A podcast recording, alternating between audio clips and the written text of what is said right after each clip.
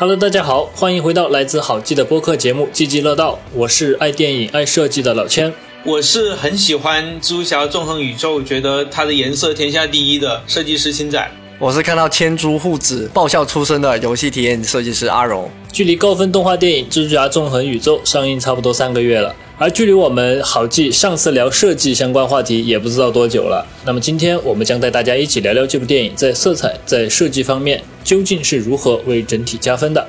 我在第一部里面印象最深的情节是迈尔斯当时有一个镜头是从高楼跳下嘛，在一个翻转的画面里面，城市是颠倒的，他是在上升的。那幅画面那个瞬间就显得特别特别有张力，就忽然能体会到所有蜘蛛侠的注定孤独的那种落寞感，就是那种十个蜘蛛侠凑不出一个 Uncle Ben 的那种落寞感。然后这种感觉其实就是看了第二部之后啊，也能感受到在第二部里面，他其实与命运抗争的这这部分剧情，其实跟这种感情上也能形成一种共振吧。但其实我对第一部最深的印象，反而还是蜘蛛格温出场的时候，因为你会发现格温他的整体的视觉风格跟就是迈尔斯完全不一样的嘛，那就衍生到地球六五和地球幺六幺零，就他从视觉风格就已经是完全不一样的那种风格。相比之下，文格温那个地球六五，我觉得是用了更多水彩的那种风格，然后。可能整体来说更写意，就是因为这种写意的这种视觉，会让我觉得这格温他们那个宇宙整体是一个特别温柔，或者说是特别有人情味的一个宇宙。在这么多的宇宙里面，其实我是最喜欢格温宇宙的那个时间线的风格的，像刚才。现在说的，它整体是一个水彩为主的一个设计风格，但是水彩的颜色呢，会随着剧情里面那个人物之间的一个情感变化而不断的流动跟变换。就这个事情会虽然模糊，但是却又很精确的表达出了一些敏感的人物内心外化出来影响的这这么一个世界的存在。第二部最开始的时候，格温跟那个乐队在排练之后吵架嘛，然后离开走走进整个城市的时候。它的一个色调是冷色的，在那个时候发现它的一个整个城市的一个颜色却是暖色的，就隐含的这个世界跟格温其实是格格不入的一个感觉，而格温在这个世界里面是孤独的。然后在后面的话，当他跟他的父亲重新见面和好的那段剧情的时候，那一段的一个水彩从开始他们谈话的时候各自的流动跟割裂，然后到最后。拥抱的那一刹那的晕染融合的交汇，真的让我起了一身的鸡皮疙瘩，就真的太好看了，我是觉得。而且还有一点我想补充的就是，格温他们那个宇宙很多场景，它都是用一个非常明确的一个反射对比来凸显情感。比如说格温跟他父亲和解的时候，那整个场景基本上就只有两到三种颜色，就大块大块面的那种。这种很写意的这种处理手法，我觉得可能它跟普通的那些漫画就常规的一些漫画风格不一样的点就在于，你可以从中从那个大块面颜色中强烈的感受到作者想表达的情绪，然后也很容易带入进去。我觉得就是颜色这块和剧情的这个关联性，其实跟我们之前接触的工业设计那种很像，就是我们学的就是形式追随功能嘛。就这部电影里面的很多种的美学表现手法和风格，其实就是一种形式。然后呢，故事线其实算是功能。对我，我也是觉得格温的那个那种水墨画风风格，或者是六十五号宇宙，真的是非常的、非常的有感觉。然后还有就是前面他把自己的揭示身份和他老爸摊牌的时候，然后他父亲当时表现出一种情绪变化嘛，然后镜头当时有几个来回的切换，然后他父亲背后的颜色就逐渐变冷，就是那一下子你能体会到那种父亲大义灭亲的那种挣扎。就一下子就是把很多很抽象的情感变得很具象，就通过颜色的一个就是这种水墨画风格的这种朦胧氤氲的这种特点，就是把格温和他老爸的这种细腻的情感放得很大，然后从抽象变得很具象。这个我觉得也是一个非常牛逼和巧妙的一种表现方式吧。而且我是觉得整个制作团队对不同宇宙的一个设计风格，他们都是有精心的考虑的，他们不是只是说。给每个世界随便安排一个特别的风格，然后最后再把它们杂糅到一起。对，就像我们刚才一直在聊的格温的那个宇宙，你可以感受到制作组是已经最大化的让这个风格来服务这个剧情的发展。它其实不是说风格优于剧情，而是剧情优先，然后再去挑一个匹配它的风格来做这么一个事情。而且我有一个有一个想法是说，因为大家都是。就看第二部的人，大多数应该都看过第一部嘛。进影院的观众其实已经有一个既定的一个假设，就是你第二部肯定也是会有各种不同的风格加入到一起。所以他第二部就算是用更多的风格扔到观众面前，我觉得观众也是能接受的，因为大家已经有这样一个假设在。因为我自己很喜欢看电影、玩游戏嘛，其实我发现色彩运用这一块在很多艺术表达的形式中都有被滥用到。就你们印象中有关于色彩的表达有哪些是好的案例？关于色彩运用这个，我说斯派克琼斯的他就是斯嘉丽约翰逊配音的那一部，我觉得他更多的是去描写一个人生体验跟人类科技的关系嘛。虽然说是一个西方文艺片，但它取景是在。上海浦东，当时看的时候印象很深刻的一个场景是，最开始因为主角他他是一个帮助别人写信的一个编辑嘛，一开始他在没有遇到斯嘉约翰逊之前，他的整个角色跟社会是格格不入的。他的那件外套，我印象很，他下班的时候橙黄色的外套，然后他从天桥往镜头这这方向走的时候，就从远往近走的时候，他的景别是从远景到中景，然后这个时候在远景的时候，我们可以看到在浦东。那边的整个城市，还有包括他身边的那些人的那种衣着，然后城市整体的风格，然后包括那个阳光，都是一个偏饱和度很低，然后很平的一种风格。然后就主角他自己穿着一件橙色的外套，在整个画面中是一个突出的，就其实表达了第一主角跟整个城市格不入，第二主角是一个很孤独的人，这才引申出了后面的主角想要去寻求一个 AI 智能助手。然后当他跟斯嘉丽约翰逊。开始谈恋爱以后，主角的衣服就换了，他就变成了可能更偏大地色系的一些衣服。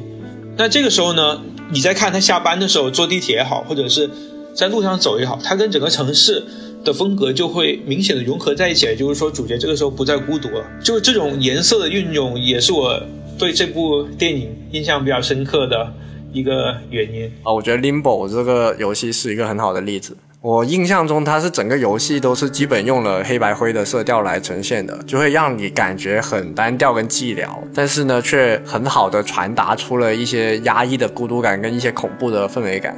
就会让我在玩这个游戏的时候，整体的游戏体验都是一个偏紧张的一个感受在进行，很快就可以让让我去忘记我究竟玩了多久，所以这个游戏我很快就通关了。你不会觉得说 OK，我要我很容易跳出这个心流，因为你一直都是因为它的画面带给你的一个氛围感，你会一直沉浸在里面，所以就很快就把它打完了，就很连续性的就打完了。我还有个好案例想提一下，就是 P 五。P 五天下第一，我觉得其实天下第一的并不只是它的剧情，而是它整个 UI，因为它对于颜色运用，我觉得是在游戏界或者说整个游戏史上都，我觉得算是一个比较成功的一个案例吧。那种大胆的单色，然后很粗的黑色线条营造的这种漫画感，然后包括特别棒脸出和动效，就是因为它的 UI 和界面的颜色太抓人了，所以。我可以忍受它的冗长的日常剧情，来去慢慢的去玩它。当时，其实我们刚刚聊了很多影视相关的，就是现在聊一下我们生活中所接触到的一些设计相关的场景，或者是颜色运用相关的场景了。其实我非常痛恨电梯里面张贴的那各种路边打印店快速拼接打印出来的传单或者是公告。就他们的那些颜色基本上是非常的，就用了很多奇怪的颜色渐变，然后充斥着各种字号和字体啊，还有一些立体的一些字就很奇怪，然后还有滥用非常多的图片素材，然后这些图片素材呢又没有目的的放在各种地方，首先就是失去了整份文档的可读性，然后同时这种粗糙的设计感会降低这份文档所传达的真实性和专业性。然后我觉得最可怕的一个点就是之前也跟你们聊到的，就是这些东西正出现在我们的小孩、我们下一代最容易接触的地方，就可能会让他们在成长过程中潜移默化的就认为这些奇怪的颜色搭配、这些奇怪的排版设计是合理、是正常的。就是我非常非常非常担心国民的审美素养就这样被这些低端又普遍的表现形式所影响和拉低。就以至于当这些小孩长大以后，比如说在工作中跟领导写一份报告、写一份 PPT，当他们采用他们认知中合理的这些滥用的色彩搭配和不会对齐的这些排版和乱用字体、乱用字号放在那里，就你想象的一个场景，这是一件非常令人痛心的事情。说到这个，我想聊一聊椰树牌椰汁的品牌设计。你们不会觉得说椰树牌椰汁的一个品牌设计，就是它的整个包装的一个设计，就其实。我觉得有百分之八十符合老千刚才说的那种，就比较看起来很杂乱，然后很没有条理，没有什么对齐可言的一种设计方式呈现的一个包装。但是纯设计的角度，它的设计可能真的是有点粗暴跟 low。不可否认的一个点是，你给一盒椰汁打再重的码，你也还是能直接从颜色上识别出这是一盒椰树牌的椰汁，你信不信？虽然说从设计上它可能真的是很